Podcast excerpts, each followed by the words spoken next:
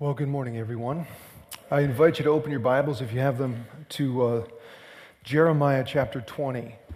And today we're continuing our series called Formed, a series of studies out of this Old Testament book, uh, Old Testament book focusing on the theme of God's sovereignty, keeping in mind uh, that God said to uh, the prophet Jeremiah and to the Israelites, He said, Can I not do with you as the potter does? Like clay in the hand of the potter, so are you in my hand. Translation I'm in control not only of human history, but of your very lives. Now, if you've missed any of the series, um, just so you know, Jeremiah was a 6th century BC Jewish prophet called by God at a time in history when, um, well, the people of Israel were living in sinful, unrepentant rebellion. And we're told that the word of the Lord came to Jeremiah at a young age. We don't know how young he was. Scholars estimate he was somewhere between 17 and 25. But God goes to Jeremiah and he says to him, Before I formed you in the womb, I knew you. Before you were born, I set you apart. I appointed you as a prophet to the nations. Jeremiah responds, he says, Alas, sovereign Lord, I don't, I don't know how to speak. I'm too young. And God says, Don't say I'm too young. You must go to everyone I send you to and say whatever I command you. Do not be afraid of them, for I am with you and will rescue you. I want you to take particular notice of that last statement I am with you and will rescue you. This was God's commitment to Jeremiah from the start. Yet, if you study his life, you learn pretty quickly that it was not an easy one. You know, Jeremiah is known as the weeping prophet for a reason. Uh, the message God gave him to speak to Israel was one of dire warning. You know, it was about the people's need to repent, to turn from their sin and rebellion, uh, or else face the consequences uh, judgment, destruction, exile from the land. Needless to say, it was not a popular message with the people, and uh, their, their hostile reaction to it got directed at the messenger. You know, messenger. And so Jeremiah really took it on the chin, and he soon finds himself rejected by his friends, isolated, maligned, threatened. Over time, he's falsely accused of being a traitor. He's persecuted. He's beaten. He's imprisoned. He's chained up. He's publicly humiliated, thrown in a muddy cistern at one point, etc., etc. So it's not too hard to, or too difficult to understand why at times uh, Jeremiah was confused. You know, he was confused and he struggled with discouragement and disillusionment. Now, to a certain degree, it's hard for me to read uh, Jeremiah because, uh, because here's a guy who, who does his best to obey God, and as a result, he's constantly in some kind of trouble. And plus, I don't know about you, but I like to read stories that are kind of peppered with some levity. You know what I mean? Some light-hearted moments, comic relief, if you will. You don't really get that with Jeremiah. Uh, why? Because this is not a fairy tale. It's, it's the account of a man's life, the hardness of it, the reality of it. And here in chapter 20, Jeremiah really, he hits a real low. And he, he, uh, he gets brutally attacked outside the temple in Jerusalem. Uh, then he's put in stocks by the religious authorities. And when he's released, when he's finally released, he says this to God You deceived me, Lord, and I was deceived. I'm ridiculed all day long. Everyone mocks me. Whenever I speak, I cry out, proclaiming violence and destruction. The word of the Lord has brought me insult and reproach all day long. But if I say I will not mention his word or speak any more in his name, his word is in my heart like a fire, a fire shut up in my bones. I am weary of holding it in. Indeed, I cannot. I hear many whispering terror on every side. Denounce him. Let's denounce him. All my friends are waiting for me to slip up, saying, Perhaps he'll be deceived, then we can prevail over him, take our revenge on him. But the Lord is with me like a mighty warrior. So my persecutors will stumble and not prevail. They will fail and be thoroughly disgraced. Their dishonor will never be forgotten. Lord Almighty, you who examine the righteous and probe the heart and mind, let me see your vengeance on them, for to you I have committed my cause. Sing to the Lord, give praise to the Lord. He rescues the life of the needy from the hands of the wicked. Cursed be the day I was born. When I first read this, I thought, what is happening here? What is going on? Is Jeremiah totally losing it? Because his thoughts seem to be kind of all over the place and initially appear to lack any degree of uh, coherency. But as I read the section over and over a few more times, I realized that in the midst of his anguish, Jeremiah is simply experiencing and expressing um, the highs and lows of human emotions grief and joy, uh, despair and delight, praise and perplexity.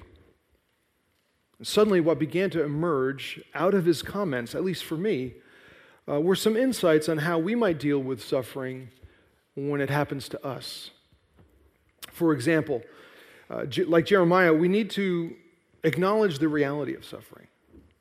You know, he, he essentially says, he says, I'm ridiculed, I'm mocked, I'm insulted, I'm, I'm slandered, I'm attacked, I'm beaten up, I'm hated by my friends, persecuted by my enemies, I'm all alone, I have nothing, I have no one.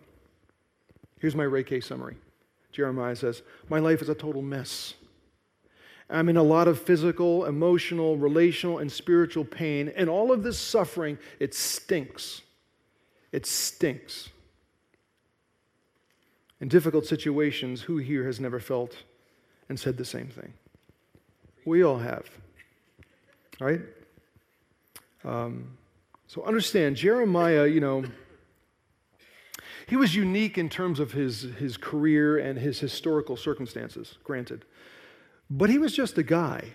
You know, he, he was a flawed human being like the rest of us, and, and, and the problems of pain and suffering he faced were problems we all face. In a broken world, suffering plays no favorites. It shows up everywhere. It's unavoidable. And its scope and its impact can be overwhelming. And so, for us to deny that or to avoid thinking about or talking about suffering until it hits us is a big mistake because, in the midst of pain, it's really hard to think clearly. Like it or not, here's the deal it doesn't matter who you are, doesn't matter where you're from, doesn't matter what you do. No amount of money, no amount of power, no amount of education, no amount of prestige or planning can prevent loss, illness, accidents, relational betrayal, financial disaster, or a host of other problems and trouble from entering your experience. Human life is, is fatally fragile and subject to forces beyond our power to fully manage. Life can be tragic. I know it, you know it, and certainly Jeremiah knew it. Suffering is a reality. And with that being true, we should then, we should then check our expectations.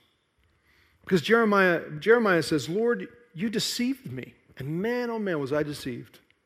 You overpowered me. You prevailed. What does he mean? Well, basically, Jeremiah is complaining. He's saying, God, look, you told me not to be afraid. You know, you said you would be with me and you would rescue me, and I'm, I'm just right at the moment, I'm not seeing it. I'm not sensing the love here.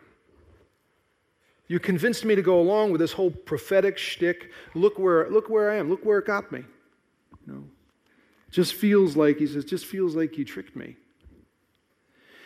And I get why Jeremiah may have seen it that way because of what God promised him, right? I mean, it's a big promise, but if you think about it, um, you realize the issue wasn't with God, the issue was with Jeremiah and with what I would suggest were faulty expectations. When God went to Jeremiah, he was a young guy, and God says, you know, he's going to be with him, he's going to rescue him, and it's very possible, reasonable, and likely that Jeremiah thought, he, figured, hey, man, this, I got the sovereign creator. I got God on my side. This prophetic thing is going to be easy. What could possibly go wrong? Yet God's use of the term rescue implied that something would go wrong. And it did. And so there was no divine deception here. God never guaranteed Jeremiah a pain free life and career. Know, I, I, I, don't know about you. I have to admit that um, often when things don't go my way in life, whether it's at work or in relationships or, or health wise, I have a tendency to, to feel at best disappointed in and at worst angry at God. Or just frustrated by unwanted, unexpected problems. The key word being unexpected. I mean, don't get me wrong, I expect all of you to have problems. All of you. You're going to have problems. You're going to have problems at work, at home, with your friends, at school. You're going to have money problems. You're going to have health problems. You're all going to have problems. But for some sinfully twisted reason, I'm surprised when problems come my way. I'm, I'm taken back when suffering to any degree touches me. And so periodically, I find myself having to check my expectations. What, I, what do I really expect in life?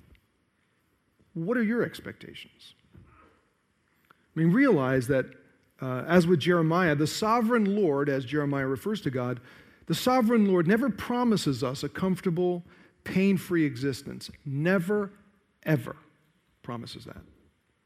In fact, Jesus said, In this world you will have what? Trouble. You, you will have trouble. Expect it. Do we? Do you? Now, I will say that in spite of any misguided expectations, what I really appreciate about Jeremiah was his honesty with God, you know, which I think is important in the context of suffering, because he just, he just lays it out there, right? He prays, he says, he says, Lord, I, I, I feel like, I feel deceived here. I feel like you tricked me. And then he goes on to complain about a number of things. He doesn't hold anything back, he just lets it go. And when he's done venting, there's no lightning strike, there's no earthquake that splits open the ground and swallows him whole. Nothing like that happens. Every now and then, I'll have someone ask me, Is it wrong to be angry with God? And my first response to that is to remind them that anger is a natural human emotion, and uh, oftentimes emotions are neither right or wrong, they just are. What we do with our emotions, however, is an entirely separate matter. Uh, manner, uh, matter. Uh, but that said, um, my advice is always the same. If you, if you feel anger toward God, just tell Him. Get it out. He's big enough, strong enough, secure enough to handle your hurt and frustration. I'd go so far to suggest God wants you to pray and express whatever it is in your mind and in your heart. There is a lot of dishonesty that goes on in relationships, and that's true in our relationship with God. Bottling up anger and, and, and, and, and bitterness is never helpful, it's always hurtful. So get it out. And here, here's the deal Jeremiah, in his prayer, affirms how God examines and what does he say? Probes the heart and mind. Meaning what? Meaning that God already knows your thoughts, your motives, your emotions.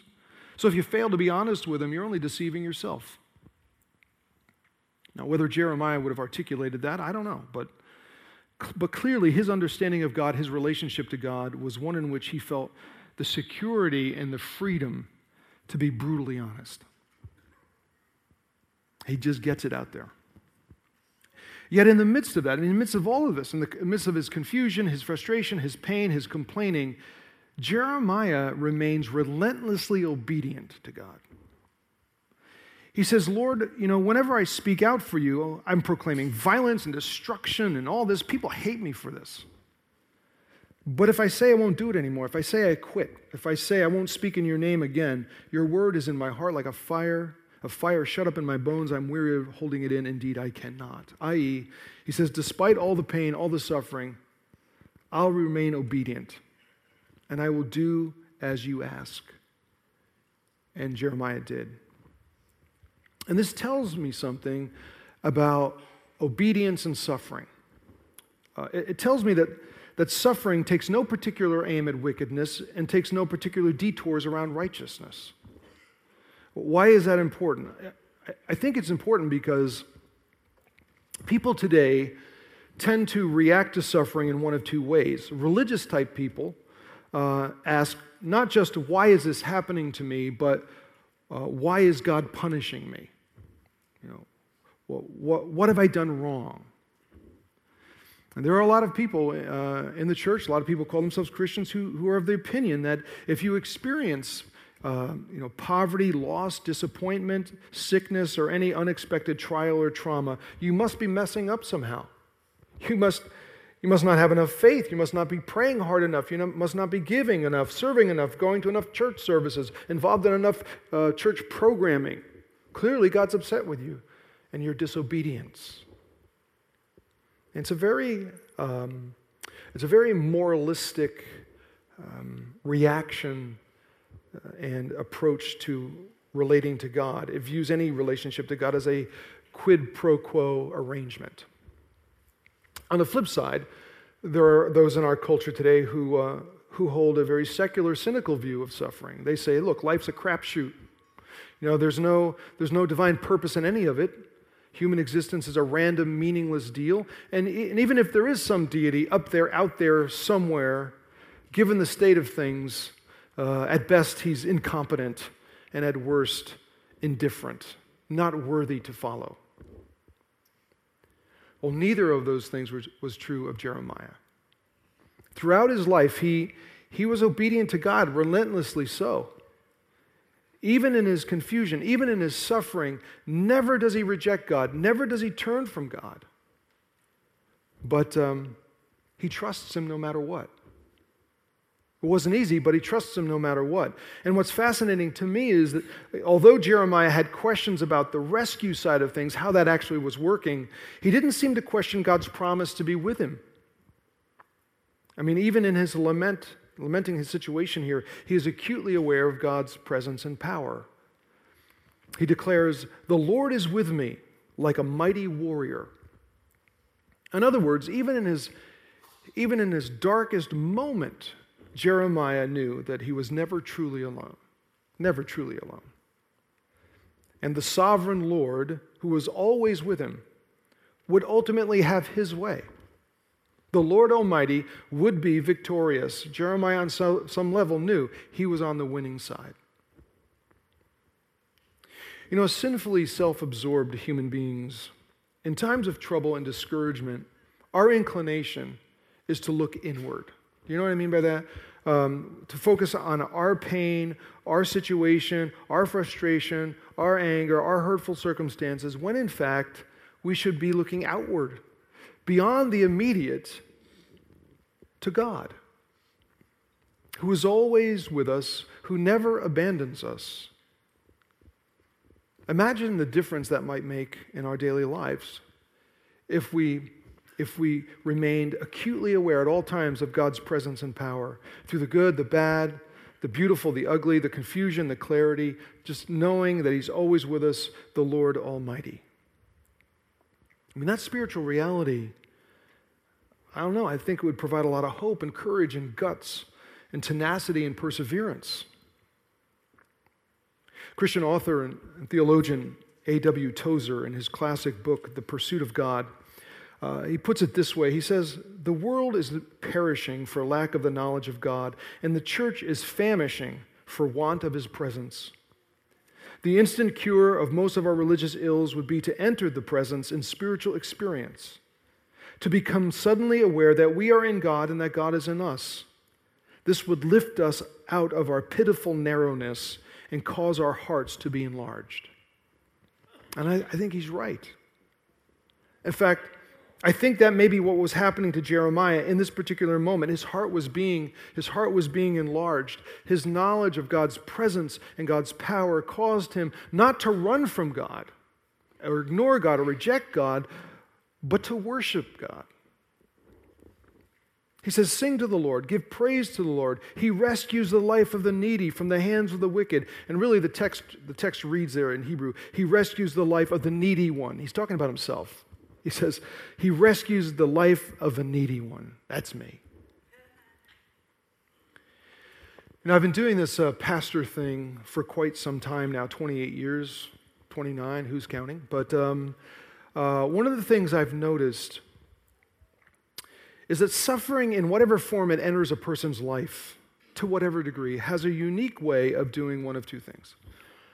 Either it draws people closer to God, and strengthens their faith and love for Him, or it causes some, even the most religious among us, to turn and run from God. You know, pain has a way of producing resentment that gets fueled by this notion we've been unfairly treated. But as we've already acknowledged, it's really not a matter of fairness because in, in our world, pain and suffering is, is a problem for everybody not just in terms of experience, but in terms of explanation. Therefore, it's naive to think that if you turn away from God, it somehow makes the problem of suffering easier to deal with and explain. It doesn't. That's not true. It makes it harder. And I, am really troubled when I see uh, when I see followers of Jesus, Christians who, who experience some trauma in their life or, or loss or, or suffering of some sort, and, and their first inclination is to run away from God, not to run to God, to avoid Him, to avoid worshiping, to avoid all community. And they do so to their own detriment. Now, I realize that somebody outside the church, someone in the culture, uh, would say, Look, Rihanna, you know, I don't care what you say. I, am angry about the pain that I've experienced in my life and, and the suffering, and no amount of religious mumbo jumbo can get your Christian God off the hook for the suffering in my life. Fair enough. But my hope is that person would somehow come to realize that the core message of Christianity is that God came deliberately to put himself on the hook of human suffering, right? In Jesus, deity came to live among us and experience what? Poverty, hunger, thirst, loss, grief, rejection, betrayal, injustice, injury, violence, torture, pain, and death. All of it. All of it. In other words, not only is suffering common to the human experience, it's God's experience as well. He gets it, He understands it. Jesus comes and suffers and sacrifices His own life to rescue us, the needy ones. The needy ones. And while it's true, Christianity doesn't provide definitive reasons for every single person's pain and suffering. It does provide deep resources for engaging adversity with humility, uh, hope and courage rather than arrogance and bitterness and despair. Just this week, I had coffee with a friend who um, spent about a year and a half, maybe closer to two years of his life battling cancer. And uh, he shared with me how it was a really hard thing. It was scary, it was a dark time for him and his family. They didn't know how it, it was all going to work out. But he said, as hard as it all was, the disease changed him. It changed him. It, it changed his view of things. It changed his view of life. It changed his view of family. It changed his view of friendship. It changed his view of work. It changed his view of faith. And he said, he's committed now more to God and more grateful to God than ever before. You know, while he didn't want to go through the disease or have the disease, he said the disease transformed him and pushed him closer to God. Look, I know some of you, I know some of you have suffered in your lives, your relationships. I get that. If you haven't, you will. we all do. And as much as we don't like it, as much as we don't like it, the fact is that suffering, when it comes, it, it, it, plunges us beneath the routine busyness of life where we, where we then find out if we really are who we say we are and if we really believe what we say we believe. Suffering will bring that reality to the surface. So, what I've learned from Jeremiah uh, is that in the context of suffering, we should acknowledge the reality of it. We should check our expectations. We should be honest with God. We should be relentlessly obedient we should be aware of his presence and his power at all times, and we should worship him no matter what. But there is one more thing, because something happens here in chapter 20 between verse 13, where Jeremiah says, Sing to the Lord, give praise to the Lord, and then verse, verse 14, when he says, Cursed be the day I was born. Man, the abruptness of that shift in attitude just took me back. It struck me as being really weird, you know? Uh, Jeremiah goes from worshiping God one second to cursing his birthday the next, essentially saying, God, you should never have given me life because it's a, it's a train wreck. So, what does that tell us? Well, it tells me that in the face of suffering, we need to always remember what Jeremiah quickly forgot God's sovereignty. Remember, at the very beginning, God God told Jeremiah what? He told him, He said, Before I formed you in the womb, I knew you. Before you were born, I set you apart. I appointed you as prophet to the nations. Translation Before you were even conceived, Jeremiah, I, I had a specific purpose for you, and your life is playing out exactly according to that sovereign plan. It's amazing to me how quickly Jeremiah lost sight of this because he was just at the potter's house in chapter 18 where he watched the master craftsman working with the clay, shaping it with his hands, forming the pot as it seemed best to him and for his purposes. And as Jeremiah watched that, God said to him, Can I not do with you as the potter does? Like clay in the hand of the potter, so are you in my hand. I am forming you for my purpose. I don't know if you're aware of this or not, but uh, the truth of God's sovereignty is stressed throughout Scripture with this same potter imagery. You know that? The imagery is found in Genesis, it's found in uh, the book of Job, in the Psalms, the book of Isaiah, it's found in the New Testament. Uh, Peter uses the imagery, the Apostle John uses the imagery, the Apostle Paul uses the imagery. In fact, Paul asked this question to Christians He said, Who are you, human being, to talk back to God? Shall what is formed say to the one who formed it, Why did you make me like this? Does not the potter have the right to do as he wills with the pot? In fact, it's in that same context that the Apostle Paul says, Look, we don't know everything, but we know this. We know that in all things God works for the good of those who love him, who've been called according to his purpose. Not my purpose, not our purpose, not our agendas, his agenda, his purpose. The psalmist writes, Whatever the Lord pleases to do, he does. He does it. God said to the prophet Isaiah, a contemporary of Jeremiah, He said, I am God and there is no other. I make known the end from the beginning, from ancient times, what is still to come. My purpose will stand, and I will do all that I please. It's hard to miss the point. God is sovereign, sovereignly control over the world He created, over history, and over our lives. Can I, can I, can I fully explain that to you? No. Why? Simple. Because a pot is not as smart as the potter. The creation is not as wise as the creator. The finite, the finite can never fully comprehend the infinite. It's impossible. You can't do it. So you say, okay, okay, God's sovereign, fine. But it's still weird it's still weird how Jeremiah goes from worshiping God one second to cursing the day he was born the next. And I agree. I, I, I thought it was really weird too until I thought about it more. And then I began to wonder is it really that weird? Is it really that weird?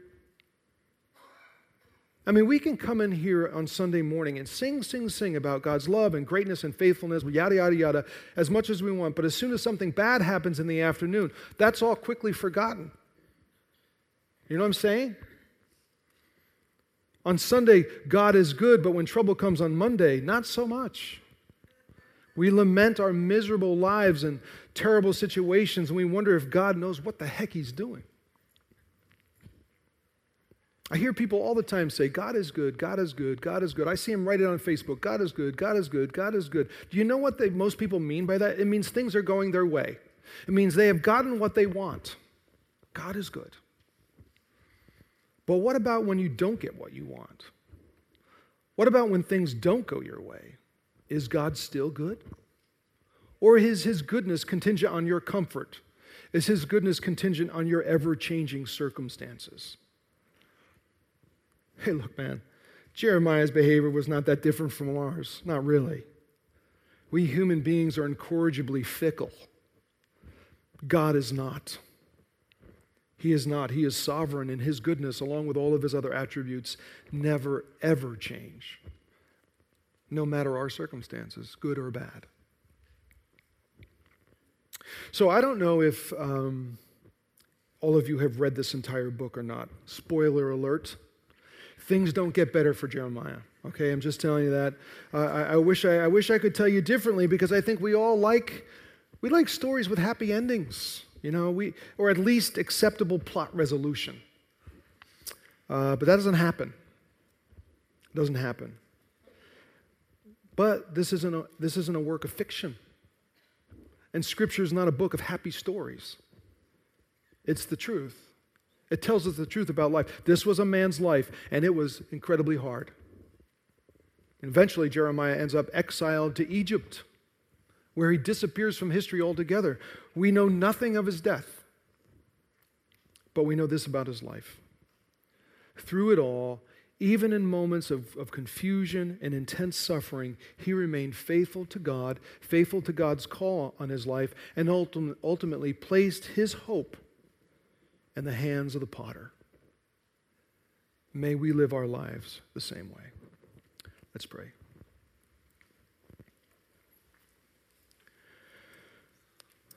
Our Father, it is, um, it is impossible for us to fully comprehend who you are, what you do, why you do the things you do. It's just impossible. How can the pot be smarter than the potter?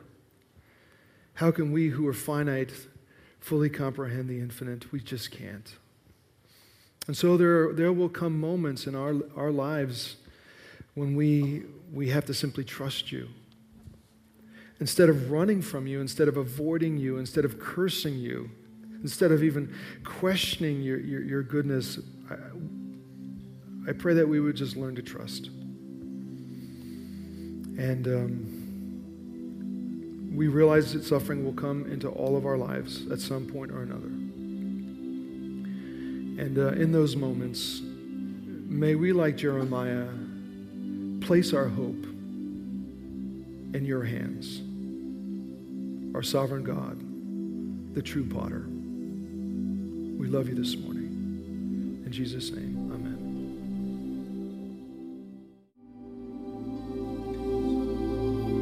I can't help but ask the question do you really believe that? Do you really believe it? Because I tell you what, suffering will, will prove it one way or the other. and it will touch all of our lives. And I, look, I'm not telling you that because I want it to be a bummer of a day. I want you to leave I'd rather you leave here excited the fact that God is in control and He loves you no matter what. And you can trust Him no matter what. That's, that's good news to me. Along with that, the fact, like Jeremiah, we, we can say, we know the Lord rescues the needy. He rescues the needy. We don't rescue ourselves. That's why Jesus came to rescue us, to bring us life and healing and hope. Um, and that's what it means to be a Christian, to follow Jesus. I hope you understand that. If you, uh, if maybe you're going through some stuff in life and you, you know, uh, maybe you're angry with God, maybe you just are confused. Uh, following the service, some of our prayer team folks will be down in the front. They'd love to talk with you and pray with you. So, uh, uh, just so you know, they're here. Uh, also, um, come back next week. We're going to take another look at Jeremiah because. Uh, it's you know the book is filled with a lot of doom and gloom. I mean that's the message. That's why everybody hated Jeremiah. But uh, um, there is a point where Jeremiah, God gives Jeremiah a message of hope to speak to the people, hope for something new that's coming. And so now, next week we'll take a look at that. Okay, we'll see what see what God has to say. In the meantime, as we sing about God's goodness this morning, keep in mind when your NCAA brackets explode this afternoon, He's still good. Okay, let's, let's just get that out there, and make sure everybody's aware. All right. So let me pray for us, and then we're dismissed. And now, Lord, I pray that as we go from this place, wherever life takes us, oh, wherever it takes us, we would trust you. And we know that you're good and loving. We know that you have our best interests in mind, even when we can't fully understand that. But we place our hope, we place our lives in your hands. May we live such a way that we point people to you, the God who loves them as well. And so may your hand of grace and hope and strength and peace rest on your church today in Jesus' name. Amen. Thanks for being here. We'll see you next Sunday.